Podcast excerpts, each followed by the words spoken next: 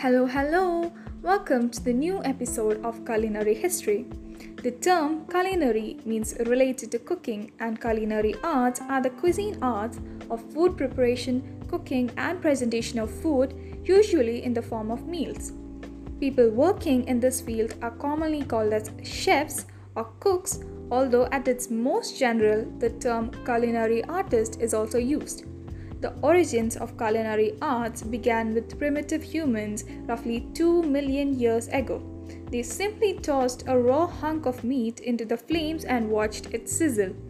Another theory claims humans may have savored roasted meat by chance when the flesh of a beast killed in a forest fire was found to be more appetizing as well as easier to chew and digest than the conventional raw meat. Culinary techniques improved with the introduction of earthenware and stoneware, the domestication of livestock, and the advancement in agriculture. In early civilizations, the primary employers of professional chefs were the kings, aristocrats, or priests.